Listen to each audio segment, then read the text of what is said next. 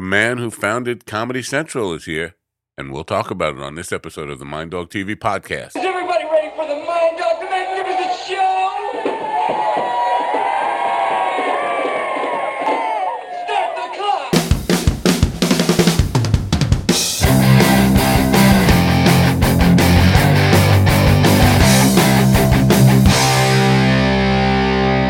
Welcome, my friends, to yet another episode of the Mind Dog TV podcast. I'm Matt Napo. Thanks for coming. It's great to have you here, as always. Define ready indeed.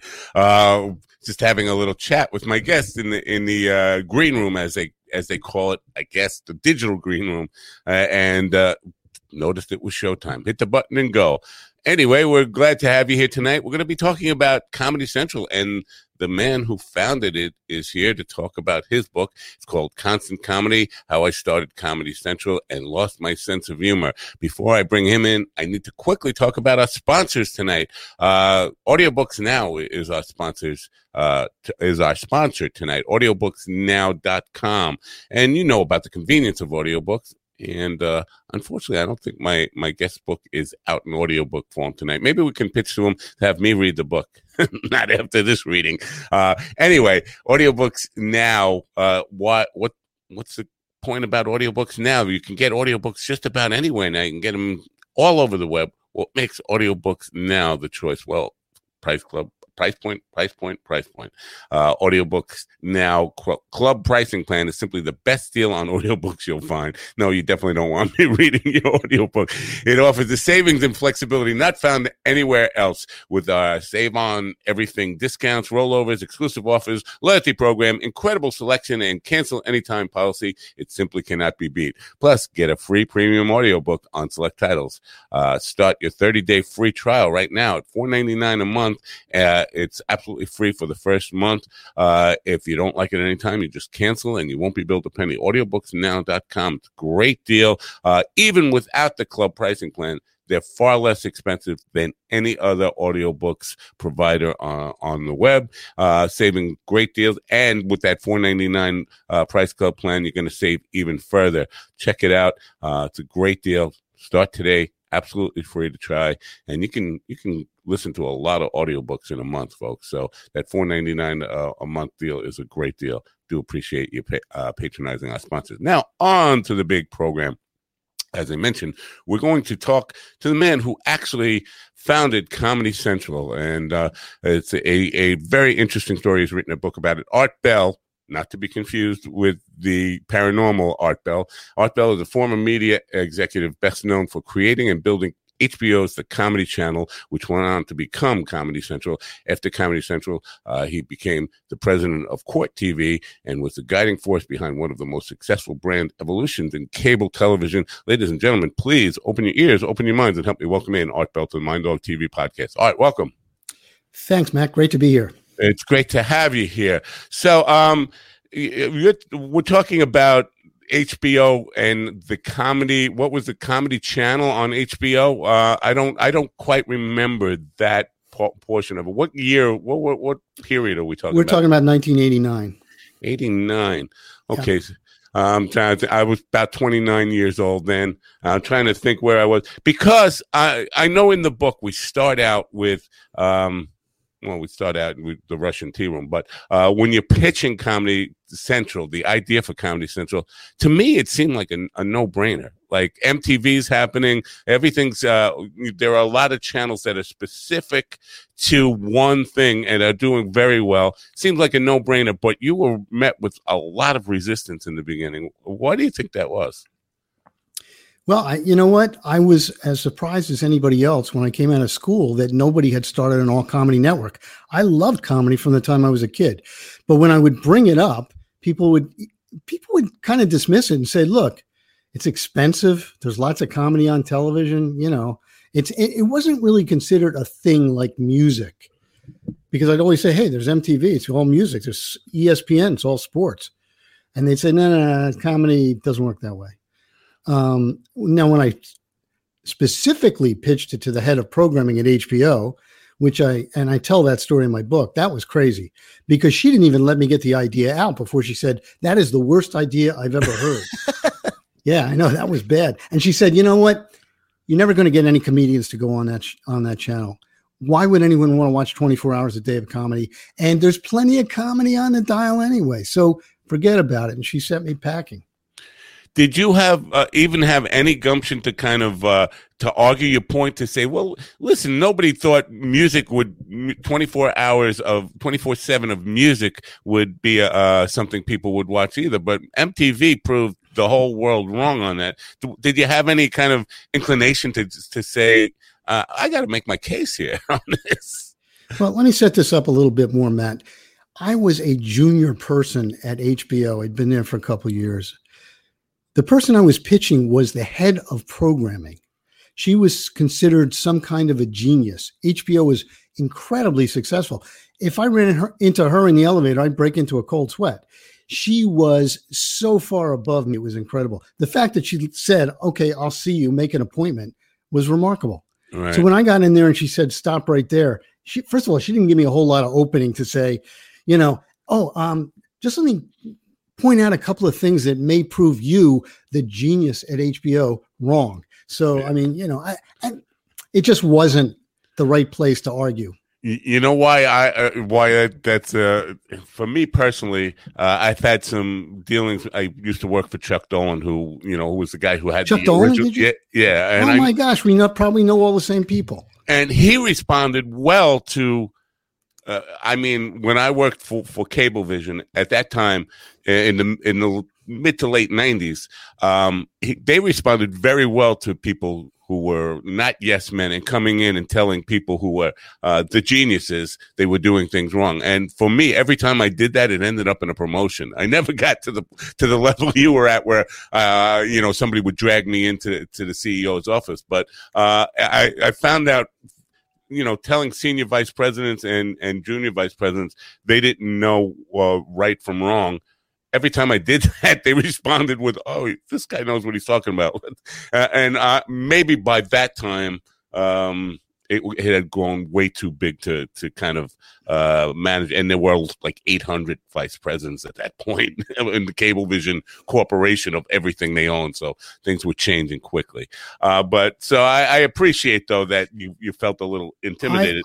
I, I did my share of going up against um, the senior VPs around that time as well. The problem was I had no credibility in programming. So if I was talking business to somebody who was, you know, on the business side, that was easy for me to go up against them because I had some background, I had some credibility. I was not in programming. As a matter of fact, I was so far away from programming, it was unbelievable. So the whole idea that a non-programming guy with no credibility at all walked in and tried to sell this thing. I mean, first of all, I was scared walking in. I'm not usually scared. I wasn't usually scared in those days. This woman scared me. I'm sorry. That's just the way it was. I think I did the right thing by backing off. By the way, yeah, no, it, it could have gotten ugly if I hadn't. And not not only that, you might not have been there for when the actual opportunity opened its door, which was a kind of a surprise to you too. So I want to let you tell that story. But uh, you know, uh, and I forget his last name. I know his his first name is Larry, who kind of just dra- dragged you and said, "Come on, let's go. You're gonna go talk to the big cheese." Uh, that had to be an intimidating moment after you've had that uh, uh, in, encountered trying to sell it in the first place and got shot down immediately. Right? right. That was a crazy moment. What happened is Larry walked by. He was my boss's boss. And at the time, I was working on this comedy thing for my own, you know, account because I figured I was out of a job. The project I'd been working on went down. It was a failure. It was a, a pay t- television channel called Festival. It was a channel with no sex, violence, or bad language. I know it's laughable, right? You and know, they, the, and they the turned the is, comedy channel down. Right, right, yeah, comedy. Nah, that won't work. But a, tel- a television show with no- with nothing that people want. That's you know what? It's worth it's worth a little you know a little conversation about this because it was very interesting. This was new business development they asked me to, you know, to come into new business development and help them check out this channel. And the reason they wanted this channel to be around was because people who didn't take HBO, the reason they said they didn't take it was because it had too much sex, violence, and bad language. Remember, HBO was the place you could see uncut movies, uncut comedy. So it was, you know, considered pretty raw stuff in those days. And there were religious people, people with kids didn't want it in their home. They said, okay, great, we'll just make a new channel like HBO, no sex, violence, and bad language.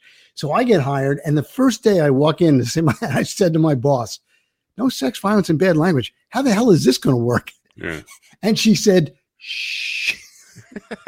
and in fact, it didn't because you can't sell an entertainment product by saying, hey, watch this. Here's what it doesn't have. you know? Right, right. Yeah. Nobody buys that kind of stuff. Anyway, that that thing had gone down. I had to find a new job.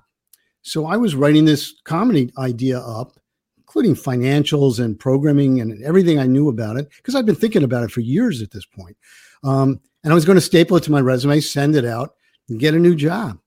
So Larry walks by, he's my boss's boss. He looks in, he sees me working. So what are you working on? You don't have a job.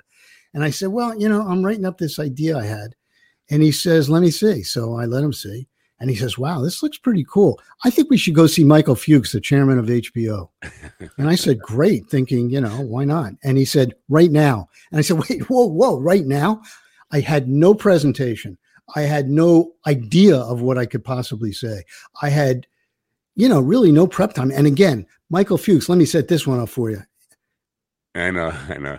he had just been named by the New York Times. He must have been in the business by then. He was just named by the New York Times the most powerful man in Hollywood.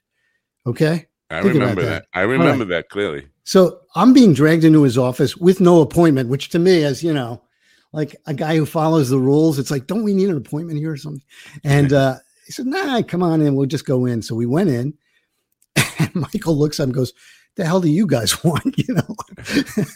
and Larry said, no, Art's got something he wants to talk to you about. It's a very good idea. I think you ought to listen to him.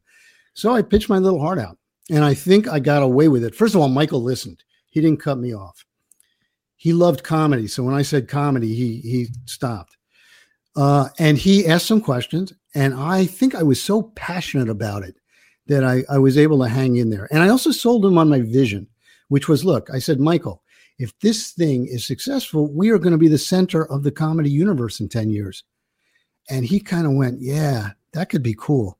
And he said, Okay, let's uh, let's do some exploration. We'll do some research, make a tape, you know, uh, demo tape, and see if this thing has any possibilities. Wow, that's, uh, that's how it started the demo tape. I'm, I'm, curious about this because, you know, I mentioned MTV. You mentioned MTV. Uh, when that started, it was much different than what it evolved to by 1989. By the time you're pitching uh, or, or uh, thinking about Comedy Central, um, and so it evolved from this initial idea of just playing videos to adding shows and all this kind of stuff. Eventually, it wasn't even doesn't even seem like a music channel anymore.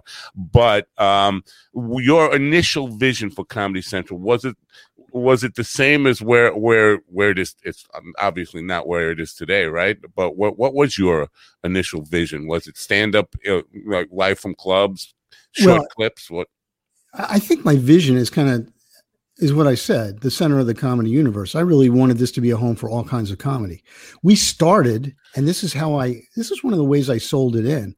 I said, look, we can get all this comedy programming for free, the way MTV got all their music programming for free.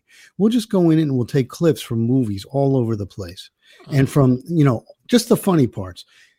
And then we'll take clips from stand up. We'll take clips from sitcoms. We'll take clips from old movies and new movies and the whole bit.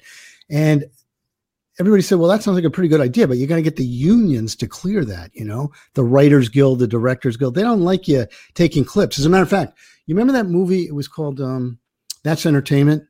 Yeah, and had clips, right? And yeah. you could watch that thing forever, right? Clips, right. great, best parts of all these movies. That cost about a billion dollars to make because the unions charge a lot of money for clips. Wow! If you want to use a clip, you can't just go in there and clip it. So we said, my big breakthrough here was we're going to do it on promotional basis. And we're going to promote whatever movie or video or television show is currently available. And that's what we went to the studios with and we went to the unions with and sure enough it worked. They said great promotion. We love it.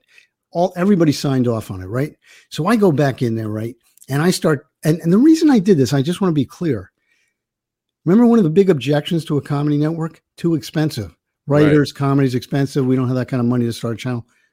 This was free programming. And that was like, okay, we start there. We also had movies and other stuff. We start there. We could save a lot of money. Eight weeks before we launch. And we had just clipped everything in sight, right? We had these guys called the Cliptomaniacs, and they would just sit there watching movies and clipping out the funny parts, right? And so we had all this, all these clips ready to go. Eight weeks before the channel launches, we get a call. It's the Directors Guild. They had someone on the board change their mind. Oh they said God. they didn't want us to use it anymore. Boom, we're out of business. So I had to move to plan B. You know what plan B was? No, I'm waiting to hear. there was no plan B. it's eight weeks before the launch. We had all our programming just go down the tubes. So we came up with a plan B, and I, I won't explain how it happened, but we launched with a very small, very small amount of programming. Uh, um, we launched. were you feeling because as a uh, and you're not you're not a mid-level executive. You're you're a, a high-level executive but it, among the hierarchy there you're kind of still small fish. But uh, as a junior vice president in in that kind of situation were you feeling like major pressure or because uh, you know i guess personality was i would be i wouldn't be able to sleep at night. I would be thinking you know what i'm my my career my whole life is depending on me making this a success. And there's every obstacle obstacle in the world that that is placing itself in front of me. What were you going through? Man, I'm time? glad you weren't my business coach at that point. that's not helpful. Let me just say. Yeah. Um, no, I, I, think that's a pretty good summary of what I was feeling. Uh, in that, I had talked basically talked HBO into this idea, which I was convinced was a good one. You know, a comedy network was going to show up one way or the other. Might as well be us. So that wasn't the problem. The problem was was I was faced with launching the channel now. And it wasn't just me at this point. There were probably 400 people working on this thing, right? And they had jobs and they had families and they had mortgages and kids and all nine yards and reputations. And I was not in a position to let this thing just fail by walking away and say, whoop, well, that didn't work. Adios. I mean, right. and when I say reputation, at that point, my reputation compared to say Michael Fuchs's reputation. Right, and his was on the line too. My reputation wasn't, you know, worth talking about, but I was, I really felt like it was uh, my responsibility to not screw this up. And, and wasn't there? Uh, and I've been racking my memory trying to trying to remember. Wasn't there some other um, outfit that was was poising to do poised to do a comedy channel or like a direct competition at that time? Yeah, good memory. Um, you know what it was?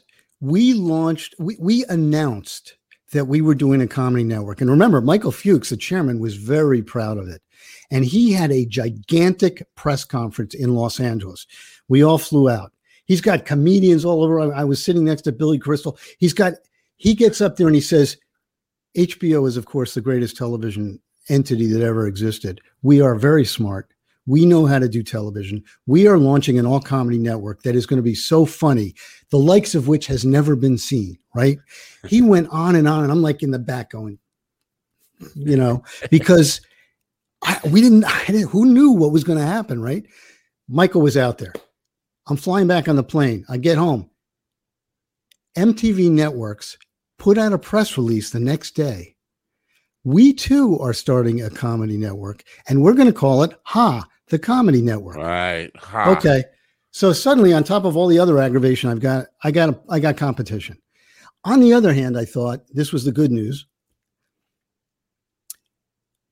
Six months ago, there were no comedy networks in the world. Suddenly, there's going to be two, and I thought that's crazy. At least it validates the concept. Right. At least it validates the concept. But MTV had nothing. They had a press release, the paper it was written on, and they started figuring out what it was going to be. So you, you had have, a huge head start, and they recognized that. well, we, I wouldn't say huge. We launched, and then uh, in November, they launched six months later wow. on April 1st. And uh, we went head to head.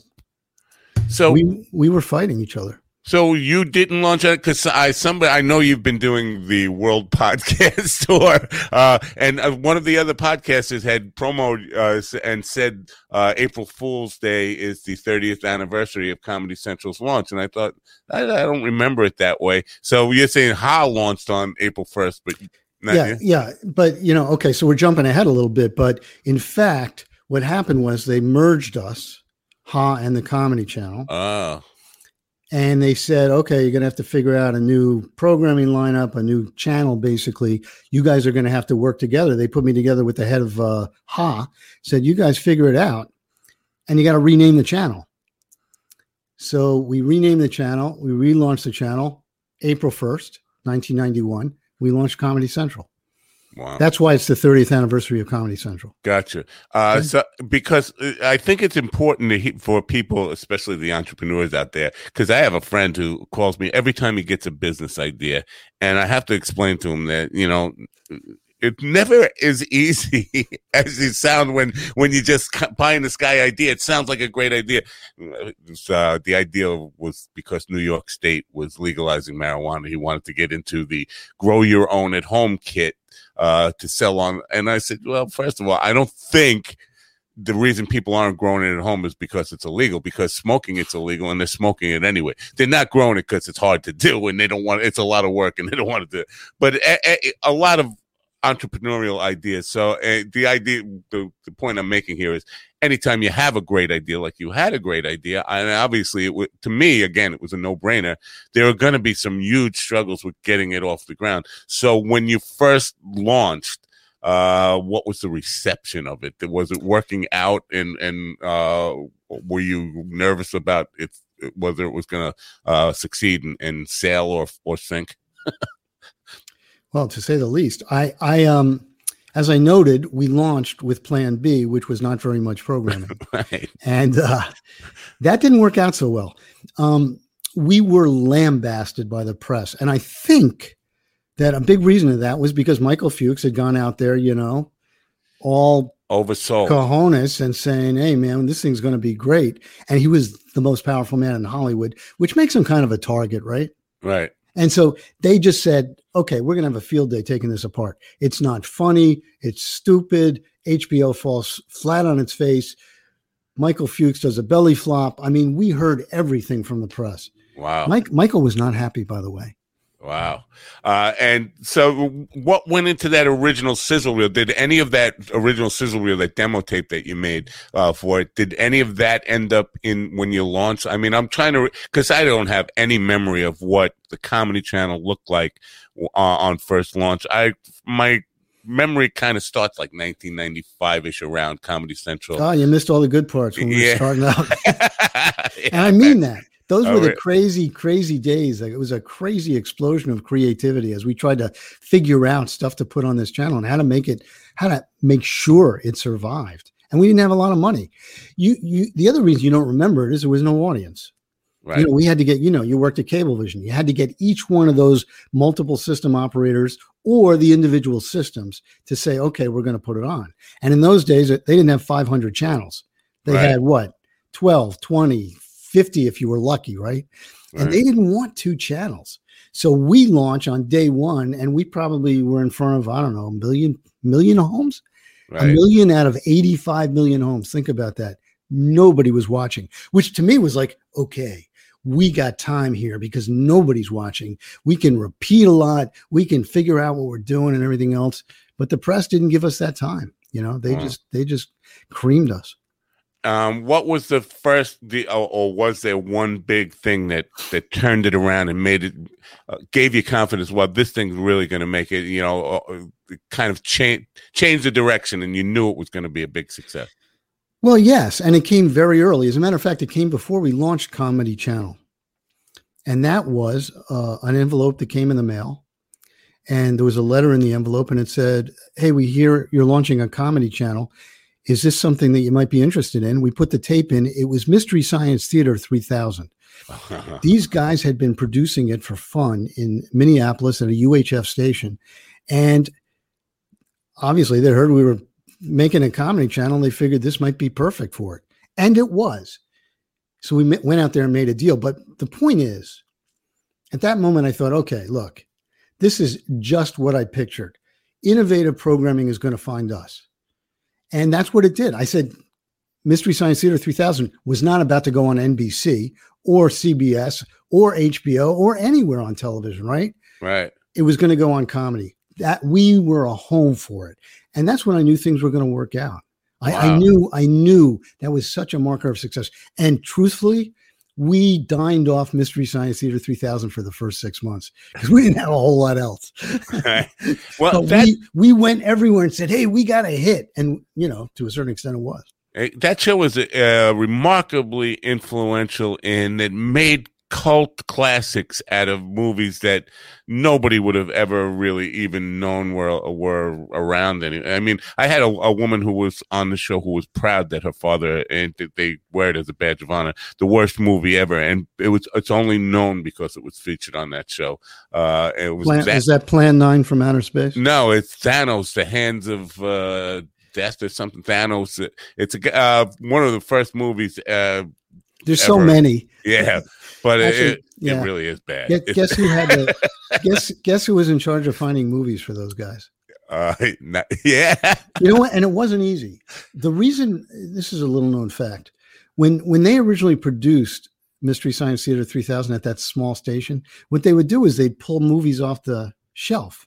right. You know, so they had real movies, movies that were made in the last five years. They'd be putting those in, doing those. Now, of course, you can't do it like a Coppola movie, a Francis Ford Coppola movie, and make remarks in front of it because there's all kinds of copyright issues, right? And Right. plus, Francis Ford would sue the pants off you. So we said, look, you can't do that. So we're going to have to find movies that are in the public domain, meaning nobody owns them anymore, no copyright. So we had to find not only the movies, but the ones that we could find decent prints of, you know. And there, there were lots of them. They were 1950s movies that people hadn't renewed the copyright on, and we found them. But man, those guys were picky. It wasn't like I could just throw any movie at them and they'd say, "Okay, we'll do this one." Right. They they would take like one out of six or seven, and say, "We're going to do this one," and it was crazy the kind of movies we were looking at.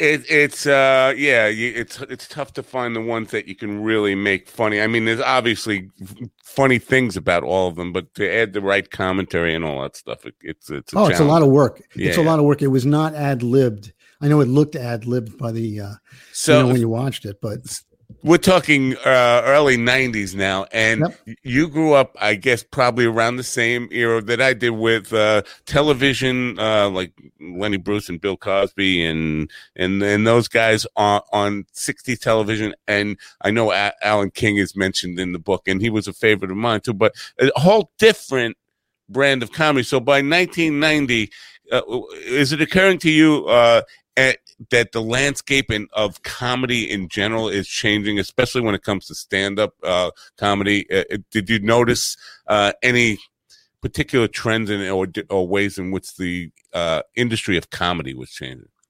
Well, you know, you bring up the 60s, and that's a good point. I think the 60s was kind of like a golden age of comedy because we emerged from the Bob Hope, Jack Benny, you know, Right. take my wife, please kind of stuff. Right. Well, that was Henny Youngman. Anyway, um, you know what I'm talking about. Yeah, that one- kind of those one written line, yeah. joke, one Milton nothing personal, you know, Right. nothing about yourself. right. Lenny Bruce showed up, and that was in the early 60s. And he started doing confessional stuff. He got on stage, and not only was he talking about things that nobody ever talked about or could talk about, he talked about his own life and his life as a junkie and his trials and all the things he were going he was going through. And he made it funny to the extent you can make that funny. People loved it, although he got arrested on stage like hundreds of times, as you know.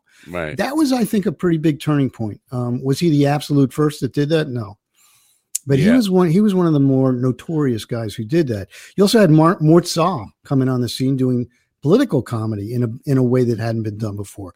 So you know there were a lot of changes in the 60s yeah the the way comedy got out there record albums i mean you had party albums in the old days i used to listen to my parents Redd Foxx album which was extremely filthy Me too.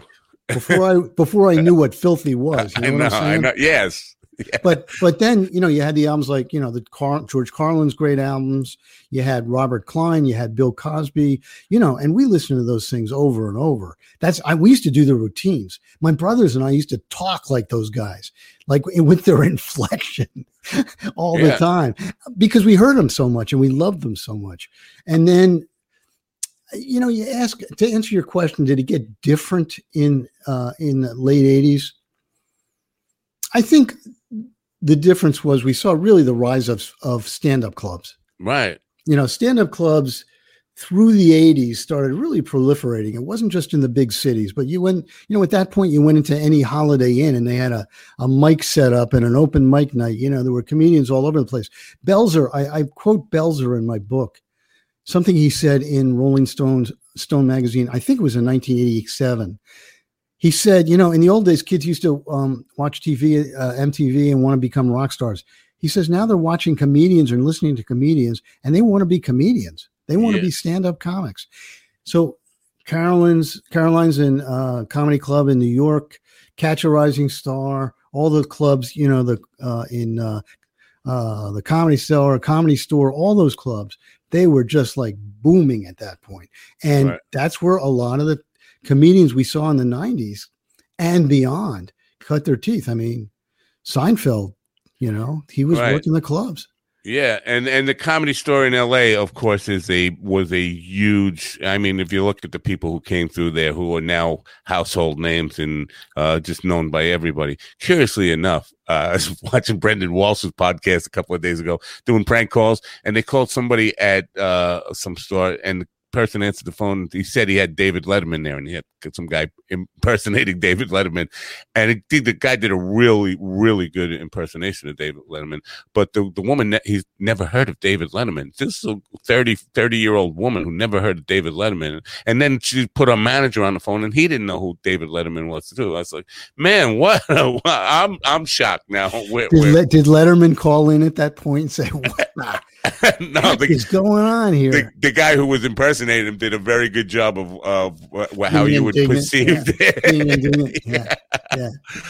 um, You know, So- I, I have to take the opportunity to mention we're doing a podcast. My friend uh, Vinny Favale and I, Vinny worked with Letterman for 15 years. He was the executive in charge of the show. wow. And yeah, I know. And his stories are fantastic. Yeah, we're doing So, a podcast. When, when are you starting that? Um, it started yesterday, actually, on the anniversary. We we decided to do the podcast called the Constant Comedy Podcast, uh, named after my book. We decided to do it because we wanted to, you know, talk to people who worked there in the, in the old days, you know, at the beginning, and at Comedy Channel and Comedy Central. Because as I said, it was an explosion of creativity, and some of those people went on to brilliant careers. Not some, all of them. We we talked to somebody who was the head of Paramount Pictures we she had her first television job at the comedy channel she went on to be the, become the head of fox broadcasting i mean these people did incredible things Yeah, everybody everybody advanced except me. Um, but so i'm here talking to you so there I, you go Yeah, I know. You. Uh, so in mid '90s, were you still there in um, say '95 to '97, '98? In that period, were you still at Comedy Central? I. I left around 96 okay. i left just about the time that uh, south park showed up South Park was was the first huge mega hit, or was the Daily Show? Uh, well the daily that? show was cooking by then the daily show was cooking but you know mega hit yeah south park went on to you know become a cultural icon overnight practically um, i was there when it came in the door another one that came in the door Yeah. Um, those guys, I'm sure you heard the story. They they sent a Christmas card around to all the networks, and the Christmas card was, you know, the South Park kids just doing the most blasphemous send up of Christmas. You know, Jesus Christ is back, and he's angry or confused, and and just the language and the and the blasphemy, and the, they tore all the religions apart. They made up new religions, tore those apart. I mean, it was really crazy. Um, and uh, and we got it. You know, we were we were very excited. The thing that, that confuses me here now, uh, and it confused me then, I should say. Now, no longer I'm uh, really give much thought to it. But I used to watch Comedy Central in those days and noticed that there was bleeping during the day of uh you know stuff that I would see at night. Like I'd see a comedy special by a comedian, stand up special, and they'd air it without the bleeping, uncensored. Then if I saw it in the daytime at like noon, uh there would be bleeping on it. And then you had um shows like South Park that seemed to have no censorship at all. So I was always confused about where the line of censorship was and because it was on cable, why not have the you know four letter words occasional unless, unless it would be like a, a raw eddie murphy raw which was just like complete four letter words throughout. I could see how that might ruffle some feathers during the day. But what, what was the line about where language would be allowed and not allowed well it was it was kind of um, we didn't have network censors we had me at, at some point saying you know we got to bleep this during the day. We don't have to at night. And and the reason for the difference was or should be obvious because you had kids watching during the day and you didn't want their moms or the cable operators more to the point seeing some of this and said look i can't i can't put that out during the day because there's you know it's not that's not the audience for it. You know and and the later you got at night the more you could kind of step out right. that was the thinking anyway. But as time went by cable really kind of loosened up. In those days it wasn't that loose because we had to worry about the cable operators and of course we had advertising.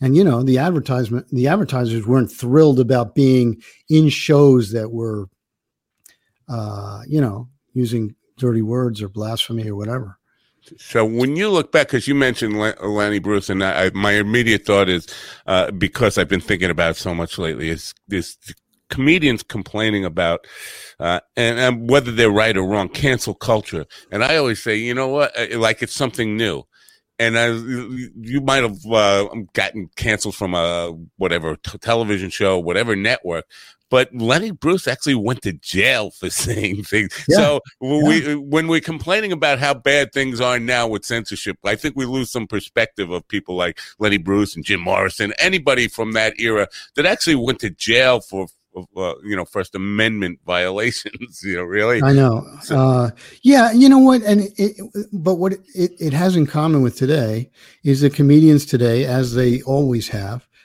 um, certainly in the last forty or fifty years, they step up to the line and they cross the line. Right. That's kind of part of their job you know, to push the boundaries a little bit, to make people a little bit uncomfortable and to make them laugh and to talk about important things. I mean, no I use doubt. as an example the, the rise of women comedians over the last 30 years and the fact that, uh, you know, women comedians really gave us a good look at what it was like to be a woman in America in a funny way. I mean, without writing an essay about it, right? Because who's going to read an essay? But there they were talking about the women's women's experience in America, and it was very, I think, was instrumental in the Me Too movement. I think it was instrumental in you know really opening people's eyes to what women go through. Um, I saw Richard Pryor on Ed Sullivan when I was a kid, his first appearance, and he was talking about being a black kid in Peoria, Illinois, Illinois getting beat up on the playground. Right. And I was laughing like crazy. And then I stopped laughing. I thought, man, this kid's life was tough. Right. You know, that's what he was really saying. But he was coding it in comedy. And that's really part of what's great about comedy because it uh gets us to see the world through the eyes of someone who can get away with talking about it in a way that other people can't. And that's what's so dangerous about when we try to censor comedy. You know, I I, I get that people can be offended and get their feelings hurt, and, and nobody wants to do that. But you can't. Everything you say, I can't say a single word that won't offend anybody. I mean, I could say hello, and somebody, somebody somewhere is going to get offended. So, but the idea about comedy and its purpose and it's uh, you know it's more, more than just to make us laugh it's to make us think and i think people forget about that so my take on that is um, especially within the confines of something that has a comedy club written on the sign on the wall and there's brick walls all around that say comedy and there's neon lights saying comedy show comedy show.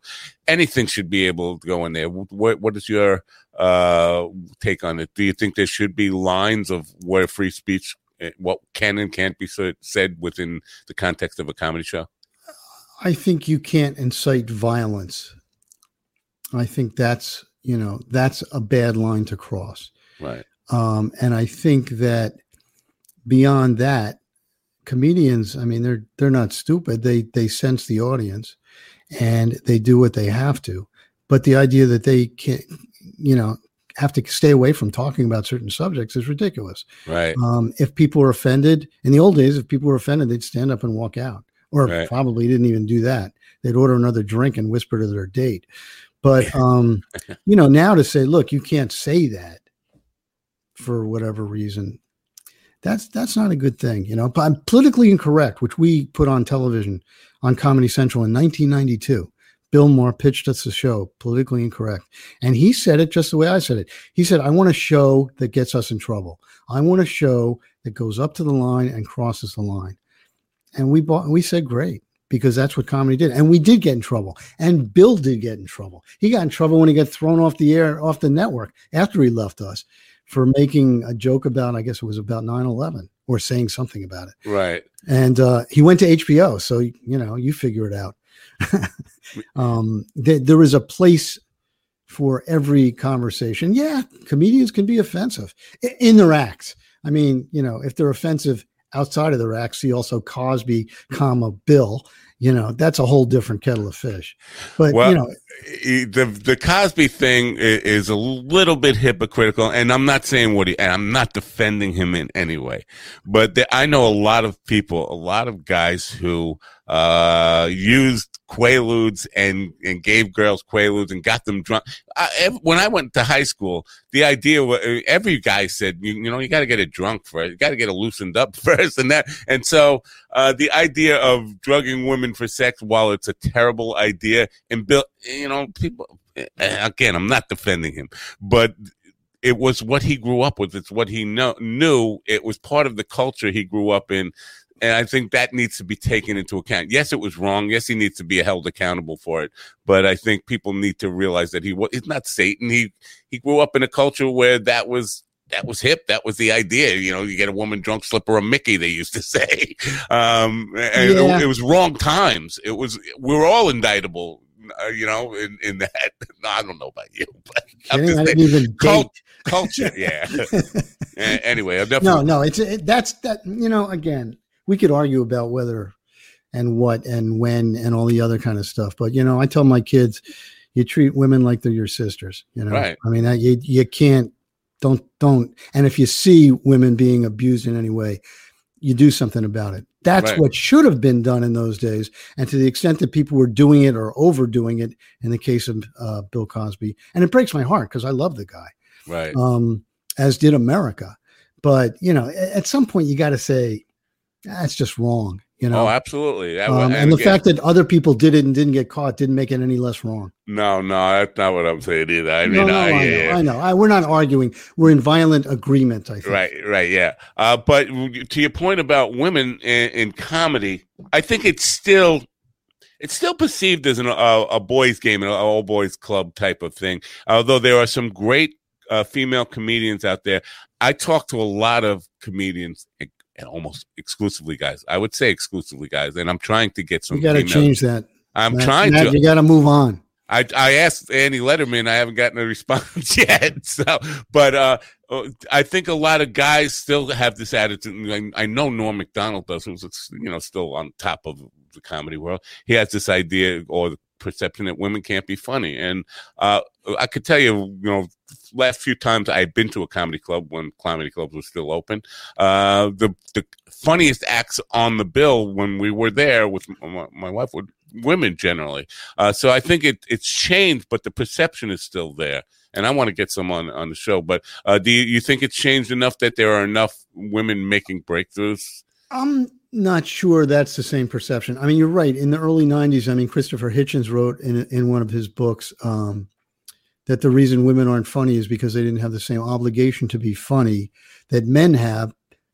It, and men need to be funny in order to attract women. He didn't say it quite that way, but I'm being genteel here. Yeah.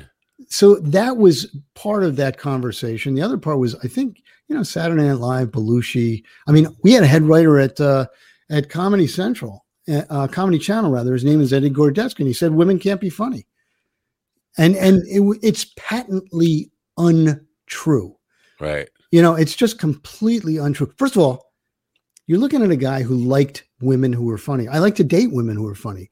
You know, I like I married someone who I thought was funny. I, I so the idea that women can't be funny now in in the in the previous 30 years uh we've seen more women in writers rooms which i think has been great we've seen um we've certainly seen um more w- women comedians sorry i got something in my eye um Happens. um, and uh, and I think that's that's all to the good. And I think you know you mentioned Norm Macdonald. I think that kind of comment or feeling is less pervasive these days, even in the world of comedy. First of all, it's politically incorrect to say it. Right. Um, some you might get slugged by a woman sitting next to you at that point. So you know what I mean. Um, somebody in the uh, one of the chat, chat room said we literally just got back from a Miss Pat show 45 minutes ago. She's hysterical. Yeah, I, good. I I'm ashamed to say I'm not I'm not familiar with that. but anyway, it uh, exists. yeah. Um, but but to about that stuff though, in the Me Too movement, I know there's still a strong feeling among female comedians that they are um, um, victimized, being victimized, and I know this because uh, I'm on Twitter and uh, I just asking uh, Jen Kirkman, who's a female comedian, put out something about uh, some the latest Me Too thing. Comedian guys who was uh, making it tough for waitresses and and other comedians uh, and female comedians generally to get work or get stage time, get mic time. And I just asked who. And I became the enemy. It's like, yeah, what are you even asking who for? What difference does it make? They're all, and uh, all of a sudden we're enemies because I asked who. But I know a lot of female comedians rallied around her to, to kind of on that point. So I think they on the on the female side of it, even if the guys are, are losing that perspective that it's an all boys club, I think the women still have that perspective that they're uh, they're being kept down, kept kept out of it. Listen, I you know, let me say it this way, and I you know I don't know I don't know you, Matt, uh, so I don't know what your feelings are. I think women have had a raw deal throughout history. Okay. Yeah, I agree. Just let's let's generalize there, okay? Except for Eve, she had it pretty good. Who's that? Eve. Yeah. Cleopatra. all, right, all right. But you know what I mean. I mean, Yeah. on the whole, women have been kept down. And I, I say this as a man by men, you know, and you know why? I think this is my theory. Women are smarter and better able to handle things. That's I leave so much to my wife that I won't even touch, you know, honest to God. And I am, I am sure that women, and I, maybe I'll get a lot of hate mail for this. Women are the superior gender. They are. They're better at it. They're better at whatever it is. Um, and uh, yeah, they've been kept down for years. I, I think it's terrible. So when when women comedians complain, they're not they're not doing it because they're trying to be argumentative. They're doing it because they feel it. Right. I get it. No, I I, I agree, and uh, especially on that idea of, and it started. It didn't start, but it got some real big energy when some uh, famous comedians were talking about how they used uh, the power of mic time and stage time to get sex from women, and then all of a sudden, you know, uh, it, be- became more stories kept coming out of the woodwork about it, and and so they have a right to be upset about that. I mean, states it's not equal opportunity if you have to if you have to you know give up your dignity to get some stage time if you based on your gender so i agree with you completely, Completely ridiculous. You know, women are interrupted by men like three to one. They found out. Men just interrupt women. They talk right over them. yep And the other day, the other day, I was at a meeting because I'm on a board of a nonprofit, and a woman interrupted me, and she said, "I'm sorry. I, that's just what I do. I, I interrupt, and I say, hey, it's refreshing to be interrupted by a woman. I feel good about it." but it was a funny moment because she's right. You know, women get talked over all the time in boardrooms, in in in everywhere, and it's Yeah. not. You know, it's not nice.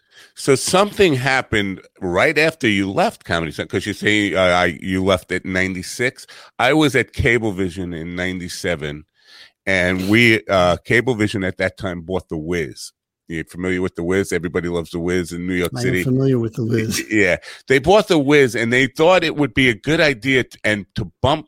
Uh, what they had some deal with Comedy Central to kind of uh, promote them, and they wanted to put stand-up comedians, and they did put stand-up comedians in the Wiz at lunchtime on Thursday afternoons, and I, I was in charge of uh, having the. Uh, produced video produced for it and packaged. We never got to air, but the idea was they were just going to be doing stand up in a retail store while people were walking around. How'd that work out? I, I, I like I predicted, like, like people predicted the comedy. Your idea would work out, uh, except they were wrong in your case. In, in my case, we were completely right. Like this is just going to be a disaster. Nobody's going to pay attention to comedians. You're not going to get any good comedians after one shot because they're going to go back and tell other comedians that's one gig not worth taking, no matter how much it pays and all that stuff. Uh, so did you? I, I know it's it's easy to when when you walk away from something that you built and you're proud of. Uh, do do you think it it carried up the brand to your satisfaction after you left? you know something. I look at all the stuff that Comedy Central did. Remember, I said I wanted it to be. I, I really wanted to be a showcase for comedy because I loved comedy. It's 30 years old yesterday. I mean, Comedy Central and I couldn't be prouder. You know, I mean, to have built something, to have, to have been part of the beginning of that whole edifice that gave us so many, you know, that that that started so many comedy careers that that did so much innovative comedy that gave us things that wouldn't have otherwise, as I said, wouldn't have otherwise gotten on the air. Right. Well, I'm I, very proud of that. It, I, I can't imagine how it could have gotten any better. I want to ask about because part of the title it leaves me curious now because you left in '96. Again, here's the book. It says it's constant comedy. Uh, how I started Comedy Central and lost my sense of humor. Now, is that why you left? You lost your sense of humor, and how how did it make you lose your sense of humor? That's the you know what. First, let me tell you. Um, what the what that subtitle is about. First of all, it's a memoir. So I tell this story from my point of view. It's my recollections, and it's very personal. You know, I turn myself inside out because that's what you have to do when you're writing memoir. The the reason I say I lost my sense of humor, it, it really refers to a meeting I had with Michael Fuchs three months after Comedy Channel launched. He called me in. He was not happy. He said, "You know, Art, it took a Comedy Channel to get me to lose my sense of humor." And he wasn't laughing, and I wasn't laughing, and nobody was laughing. You know what I'm saying? Things yes. were going south fast, and and that's what it was. I just wanted, and and by that subside, I wanted to indicate to people that Comedy Central was not shot out of a cannon, fully formed, wildly successful comedians. Everybody loved it. Uh uh-uh. uh I went to work every day the first year, wondering if if we were going to, you know, be shut down that day. That's how bad things were and yep. and it took a long time to put it together. The second question: Why did I leave? I got fired.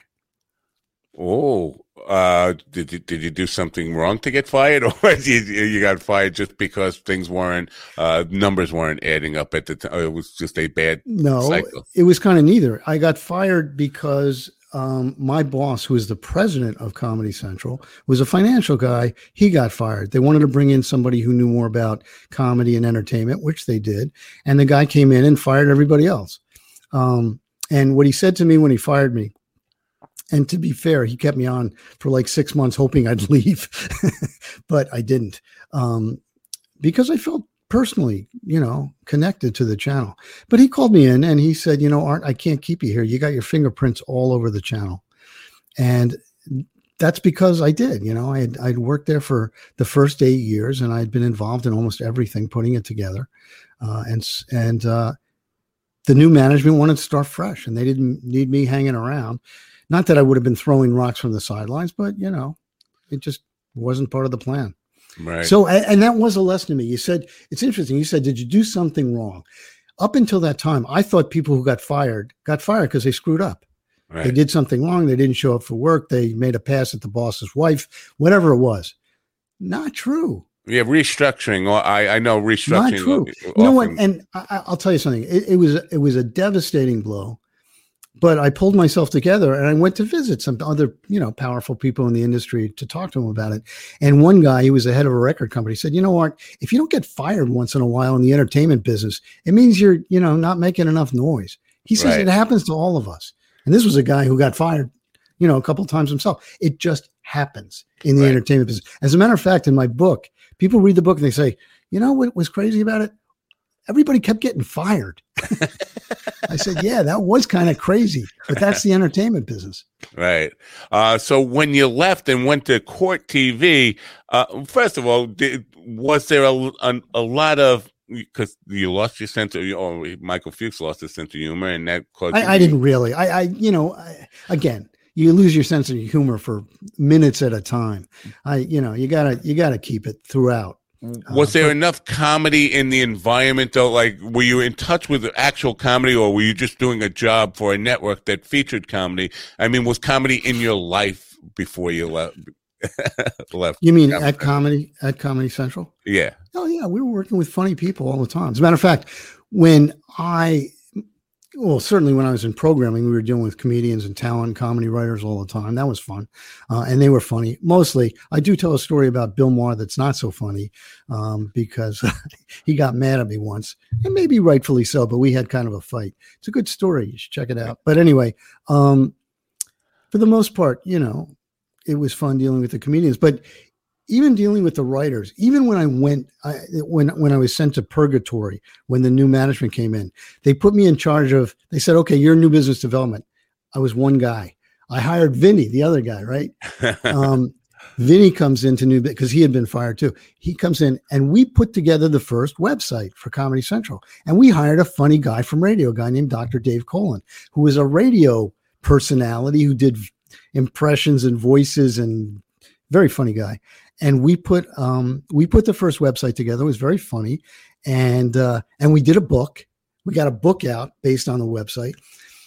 And the guy who ultimately fired me came down one day and he said man i just read this book. It's fantastic. You guys are doing such interesting things down here. You guys are doing great. Good for you. Then he fired me two weeks later you know it's like but we had fun and that's what i that's what i want to point out even well, that that's even exactly in the the last round i was having fun That's the point I was getting to. So you go to the comedy uh, to Court TV after that. Did you miss that? Because Court TV has got to be very sobering after being in the Comedy Channel for very serious yeah. very So, serious so was that how was that a huge adjustment for you, or or did you just No, handle no. like here's the secret i was hired by the guy he was he was the chairman i was the president. He hired me. He's one of the funniest guys i've ever known in my life. He worked at hbo his name was henry schleiff he's still around. Um, and we laughed so much over those eight years at at uh, at court tv you cannot believe it. It was the funniest time of my life. And yes i think it was funnier because we were surrounded by journalists and they weren't doing any laughing. Let me tell you, it was it was a little more serious. As a matter of fact, I had to really kind of learn journalism, learn documentary, all that stuff. This was all new to me, and I love learning new stuff. So it was fascinating. I loved working at Court TV. I loved working with the doc documentary filmmakers. I loved talking about crime and justice. I loved talking to the detectives. I mean, this was interesting stuff. But did we laugh? We laughed plenty. Don't kid yourself. We had a- okay? it's Well- television. We had fun. Good, good for you. Uh, just, uh, I, and we're coming up on the hour here. So, um, uh, just at 95, 96, when you left, that was the time when broadband was taking over and content on the internet started to really take off. And I know, uh, that's the, the time I was at Cablevision. We started, uh, adding Comedy Central just to show off what broadband, uh, what, what the reason people would want to have broadband for. And so that period, gave birth to where we are today, where uh, comedians in general, every comedian has a podcaster, and they're doing it for a couple of reasons. Uh, COVID, of course, has gotten a lot more people on board with it because they have no venue to operate in, but they want to take ownership of their content. And so, uh, do you have a crystal ball where the comedy, uh, you know, where comedy is headed in the future, big changes in the industry, how it's delivered, any of that stuff beyond, you know, guys just doing podcasts, which are not necessarily interviews like this. It's more just two comedians or three comedians who are, are big name comedians just hanging out, just talking, you know, BSing for an hour or so. It's not an interview. Uh, where do you think the, the future of comedy lies? Well, I try not to make uh, predictions, especially about the future. I think that it's hard to tell where it's going to go. I think I think the Zoom revolution has certainly given comedians, if nothing else, another platform. because the old platforms are going to come back. You know, they're not they're they're not gone forever. Um, comedy is everywhere now. You know, TikTok. uh, We're getting comedy on YouTube, TikTok, podcasts. You mentioned. I mean, there's funny people all over the place because funny people have to be funny. That's part of being human. And now the whole world's a stage because of the internet Right. some of the greatest talent is coming up through uh, you know through digital stuff as you know i i just you know I, I just marvel at at how the comedy business is growing more than anything else and how mo- more and more people see that as an opportunity to be in the entertainment business without too much trouble Right. And I think it's a lot like the music business in that now that anybody can self publish and, and, or, you know, uh, put themselves out there, we see a lot more content. So it's a little harder to find the good stuff. The gold, the gold is, you have to dig a little deeper for the gold, but it's still there. I think a lot of people get caught up in that idea that, uh, everything is garbage when there's too much stuff. It, it's just, no and you have great brands out there comedy brands and of which comedy central is one and they are a place to look if you want to if you want to know where to find comedy Right. So I've had the URL going across the bottom of the sheet, uh, screen,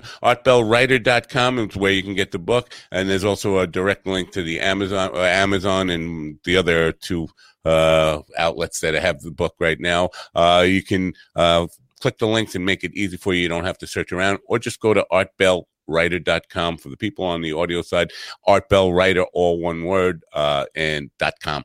Uh, Art, it's been a pleasure. The, uh, one more time, let's show the book and read the title. It's Constant Comedy, uh, How I Started Comedy Central and Lost My Sense of Humor by Art Bell. And there's a podcast out by the same name. Now, the podcast launched yesterday, so it's up and available now, right? yeah right uh, wherever you get your podcast, it's the constant comedy podcast with art bell and vinny Favale and it's been fun we're having a lot of fun Is it going to be a, a weekly thing? it's going to be a weekly thing yeah Uh, great. We look forward to that. All right. Thank you so much for your time here. I matt it's appreciate been your a pleasure thank you Thanks. Bye for now.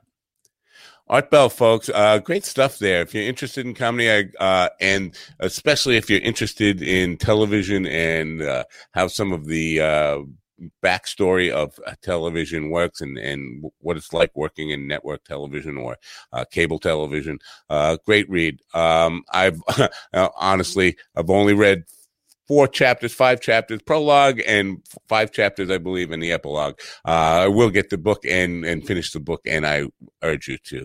It's artbellwriter.com. Appreciate you spending some time with us tonight. We don't have a show this weekend. I'm off doing performing this weekend. Uh, Monday, I will be back uh, Monday at 8 p.m. with Gary Paul Corcoran. Uh, who's going to be uh, talking about his latest book uh, the 12th commandment. Uh, and so uh, join me then, 8 p.m. Eastern Monday. Uh, until then, I'm Matt Napple for the Mind Dog TV podcast. Have, thanks for coming. Have a great rest of your night. Bye for now. And I need a new pair of lips.